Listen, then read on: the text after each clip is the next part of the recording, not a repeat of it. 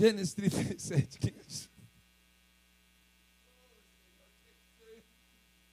Oh, pai, leva para outro lado esse negócio.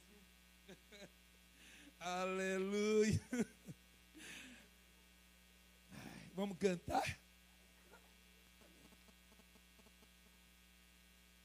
Você viu que começou a faltar até a voz, né? Pode louvar, Senhor. Versículo 1.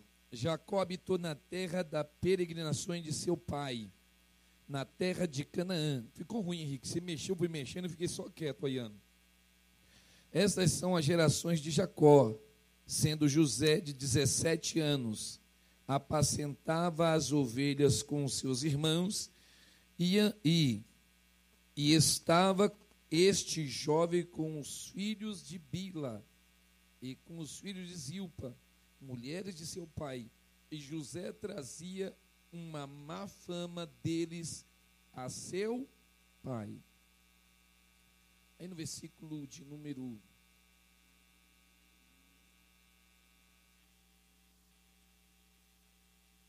versículo 26, no mesmo capítulo. 26 do mesmo capítulo. 37, 26 assim: então Judá, Judá disse a seus irmãos: Que proveito haverá em que matemos o nosso irmão e escondamos a sua morte? Vinde e vendamo-lo a estes ismaelitas, e não seja nossa mão sobre ele, porque ele é nosso, nossa carne. E seus irmãos obedeceram. Passando, pois, os moradores, e passando, pois, os mercadores midianitas, tiraram a. Mercadores midianitas tiraram e alçaram a José da cova e venderam José por vinte moedas de prata aos ismaelitas, os quais levaram José ao Egito. Amém? Glória a Deus.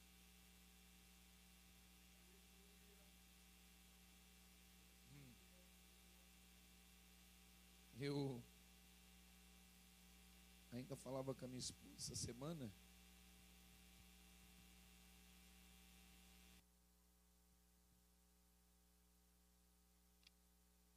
Eu tenho aqui duas mensagens maravilhosas, né? Escrita, tudo bonitinho que Deus deu, mas a gente vai exatamente para aquilo que o Senhor quer que a gente possamos aprender, conhecer da Sua palavra. E uma das palavras que o Senhor colocar em meu coração era exatamente no Evangelho de Mateus, capítulo 11, quando João Batista, já encerrado na prisão, porque todas as mensagens do Senhor e aqueles que carregam do Senhor uma promessa e que nessa promessa e dessa promessa se faz alguém agradável a Deus e agradando a Deus se posiciona na condição de desagradar o mundo e logo na condição de desagradar alguém você se torna alvo, logo é perceptível que você fica e se torna algo muito perseguido e de certo modo automaticamente pode ser alcançado em qualquer tempo, em qualquer momento, em determinados lugares. Nos tornamos vulneráveis porque não detemos uma condição de proteção 24 horas por dia. Não somos intocáveis, pois o Senhor não nos colocou com a armadura de ferro ou de bronze fisicamente, mas nos fez espiritualmente forte debaixo de uma promessa, ao qual, mesmo morrendo ainda nessa vida, ressuscitaremos um dia para habitar com Ele no céu de glória para toda a eternidade. E essa é a única armadura real e verdadeira que deve conter-se dentro do nosso coração, como um sentido de uma flecha apontada para o alvo, com a certeza da fé de que, ainda que morrendo eu nesta vida, ressuscitarei para viver a eternidade na próxima, mas não negarei o nome do Senhor. E logo no evangelho que escreve Mateus, João, encerrado na prisão, havendo-se padecendo de uma grande angústia, dor e solidão, pois ainda detinha sobre si a certeza de que muitos daqueles que ele o havia ensinado, ainda lhe visitava, ainda poderia falar com ele, e João era visitado, era requisitado, e não era impedido que os seus discípulos fossem ter com ele na prisão. Não era impeditivo ou não havia nenhum impedimento de que João Batista recebesse visita, a ponto de que a Bíblia deixa claro que ele recebia tais visitas, a ponto de que Estando Jesus no capítulo 11 do Evangelho que escreveu Mateus, realizando ali naquele dia alguns milagres, sinais, prodígios e maravilha, os discípulos de João Batista encontram Jesus e diante de Jesus pede ter uma audiência com ele e aproximando do Senhor diz: Senhor, nós somos discípulos de João o Batista, aquele a quem o Senhor conheceu lá no deserto e no Rio Jordão desceu e por ele foi batizado. Ele mandou nós aqui, Senhor, para perguntar a ti se és tu o Messias ou se ainda esperamos um outro. João pergunta a ti, Senhor, se tu de fato é o Messias, ou se ainda há de se esperar o Messias do Senhor. Senhor, nós estamos te perguntando, e a pergunta é de João, nosso mestre: Tu és o Salvador enviado de Deus, ou ainda esperamos esse Salvador divino? Jesus não é aquele de ficar respondendo aquilo que é óbvio, porque a salvação não cita como salvação a si mesmo, mas a salvação se prontifica e ali se apresenta como marco principal de Deus, realizando as obras à vontade e o querer do Pai. E ele chama os discípulos e diz: O que vocês estão vendo? E eles dizem: Aqui deste lado nós estamos vendo os surdo, Senhor. E o Senhor sopra as palavras e diz: Ouvo, ouçam agora. E os surdos começam a ouvir. E deste lado o que você vê? Nós vemos os mudos, Senhor. Ele diz: Agora começa a falar. E os mudos começam a falar. Deste outro lado o que vocês veem? Nós vemos os cegos, Senhor. Ele diz que os cegos começam a enxergar. E os cegos começaram a enxergar. E deste lado, deste lado nós vemos os coxos. Que os coxos se coloquem de pé. E os coxos se colocam de pé. E deste outro lado, Senhor. Quem tu vê deste outro lado? Deste outro lado, nós estamos vendo os paralíticos. O Senhor diz que os paralíticos comecem a andar e os paralíticos começaram a andar. Então Jesus pergunta: O que vocês estão vendo e o que vocês estão ouvindo? Vai lá e relata a João e deixa o coração dele decidir se ele sabe que eu sou ou se ele quiser esperar outro, porque fora de mim outro não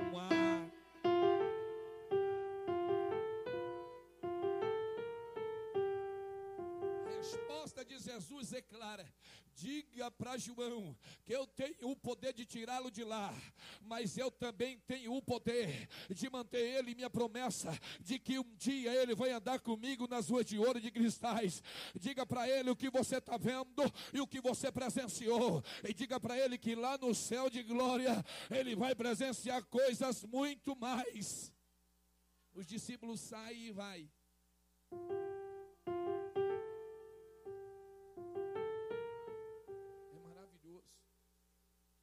João o Batista está preso. E logo depois dessa notícia, ele vai ser morto. Vai ser pedido a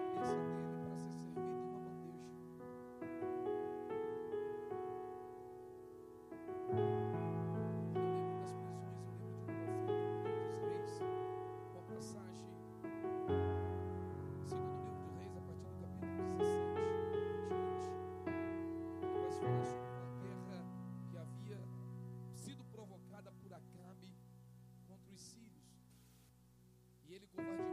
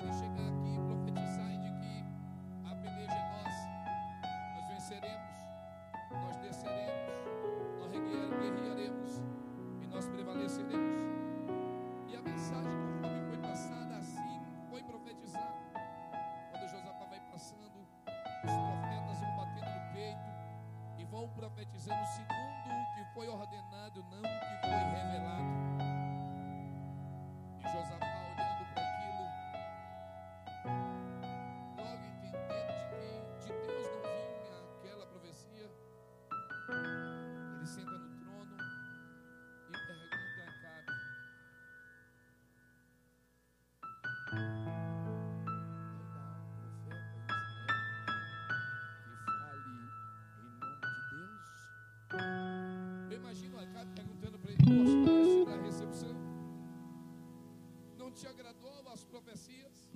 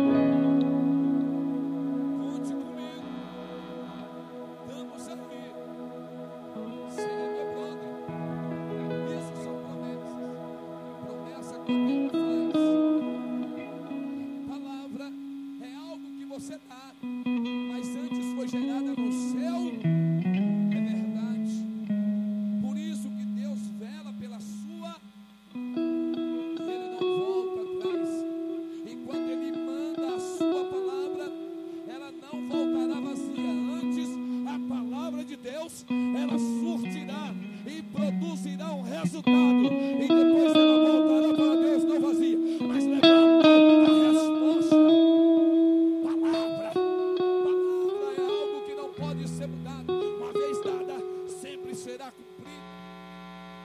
Palavra não é promessa, palavra é uma verdade. Verdade é algo que não pode ser mascarado, é evidente.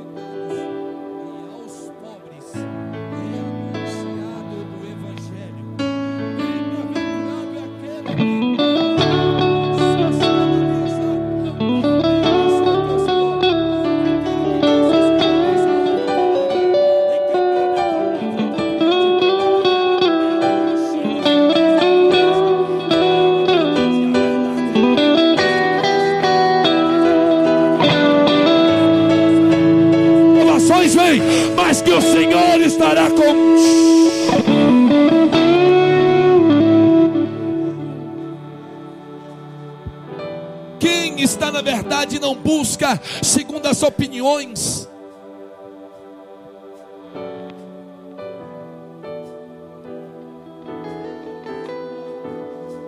Quem anda e outro?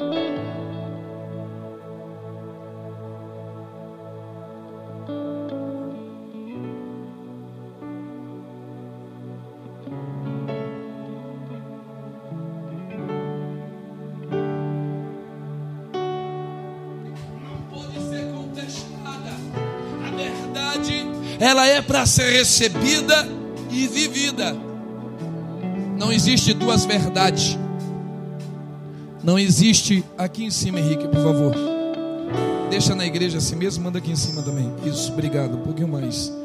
A verdade, ela não tem duas vertentes, ela é única. Quando você ouve uma verdade, de alguém, mas vai buscar uma segunda opinião, significa que você ainda não recebeu a verdade em você ainda está buscando algo que você quer ouvir, ainda busca algo que você deseja ouvir, busca algo que possa falar segundo o seu desejo, mas Deus jamais vai usar uma ferramenta para duas verdades, ou você ouve, ou você não ouve, porque a verdade é a palavra do Senhor, e a palavra é dura, a palavra a própria palavra, ela mesma escrita diz: Passarás os céus e passarás a. Mas o Senhor, quem diz a minha palavra, não passará.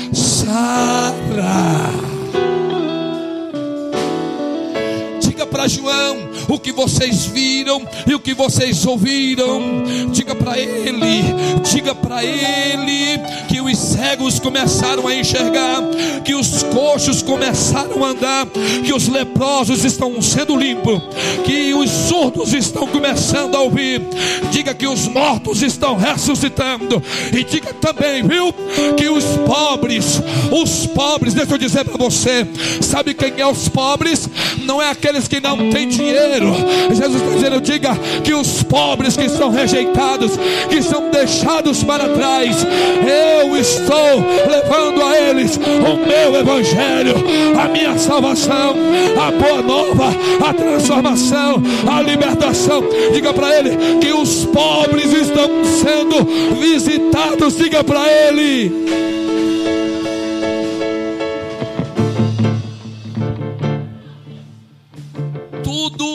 Falar de José.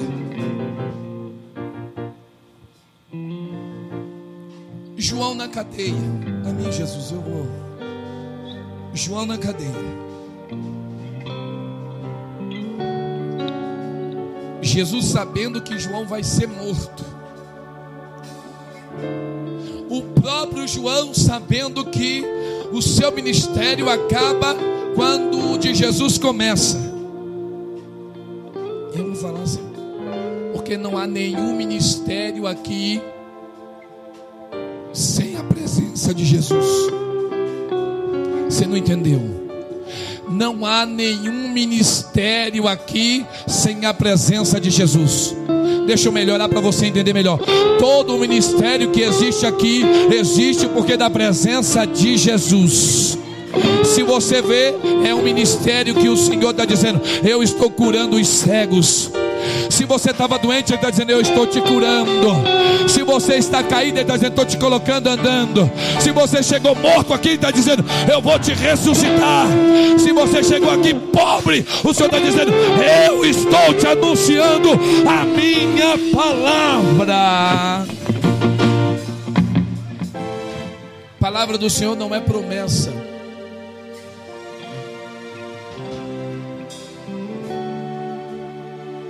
Promessa é quando alguém te faz uma proposta de engano. Isso é uma promessa. Quando alguém te promete algo que não vai conseguir, mas uma palavra, ela vem carregado de uma esperança. E esperança é exatamente algo na palavra do Senhor traduzido como vida.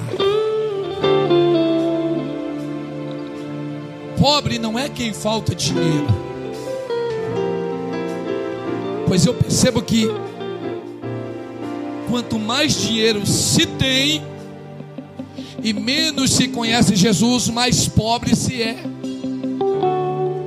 Quanto mais ganância se torna o homem, mais medíocre e miserável ele é. Mas ainda que o homem seja pobre financeiramente de maré de si, Mas se no domingo ele toma um banho, ele pega a sua Bíblia, coloca debaixo do braço, e ainda que tenha que andar 5, 10 quilômetros para a igreja, porque ele não tem um carro, não tem dinheiro do ônibus, mas ele tem algo que o mundo inteiro não tem, ele tem o que o mundo não pode dar, ele tem o que o mundo não pode oferecer, ele pode não ter dinheiro, mas ele tem a palavra de Jesus. A palavra não se defende. Eu vou voltar lá.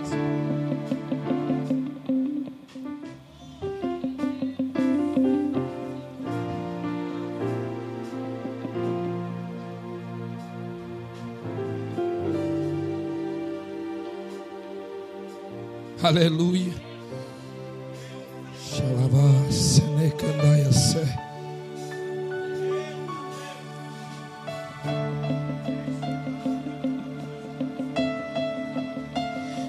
Versículo 3 do capítulo 37 de Gênesis E Israel, que era Jacó, amava José mais do que a todos os seus filhos, porque era filho da sua velhice. E Jacó fez para ele uma veste, uma túnica colorida.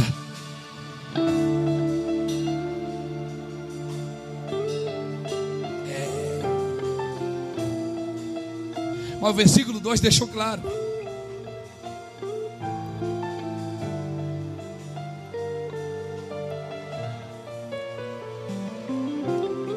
José pastoreava as ovelhas de seu pai junto com os seus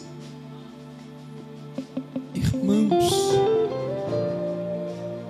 José não era alguém que não pastoreava, como alguns dizem, o versículo diz: Estes são as gerações de Jacó, sendo José de 17 anos apacentava as ovelhas com seus irmãos, e estava este jovem com os filhos de Pila e com os filhos de Zilpa, mulheres de seu pai. E José sempre trazia má fama dos seus irmãos. Portanto, José também pastor, já com 17 anos.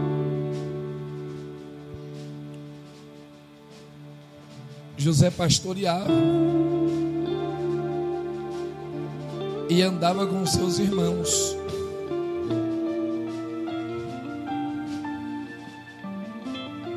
Naquele momento eram dez, com José onze, pois o seu irmão ainda não havia nascido.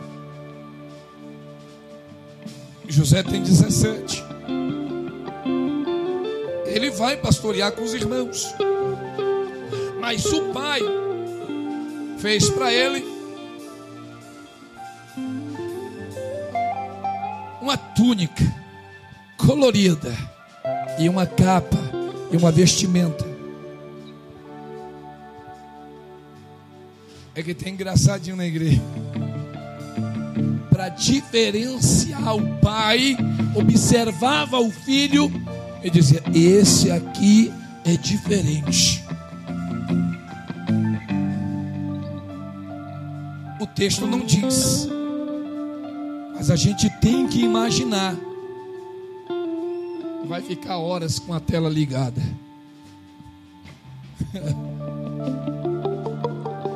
Quando o pai senta na mesa com os filhos e com a família para dar ensinamento. O pai sempre observa quem ouve e quem apenas escuta. Porque escutar, todos aqui estão escutando. Entender quem de fato ouviu, não é agora, é amanhã. Porque agora você me escuta se você ouviu de verdade, amanhã você vai botar em prática. Porque a palavra de hoje, ela não é uma palavra vazia, ela é a palavra viva e eficaz, ela é do Senhor. E aí, gostou desse conteúdo? Para continuar assistindo até o final, torne-se assinante do Clube de Membros e tenha acesso ao conteúdo completo. Acesse agora o link na descrição e ative a assinatura.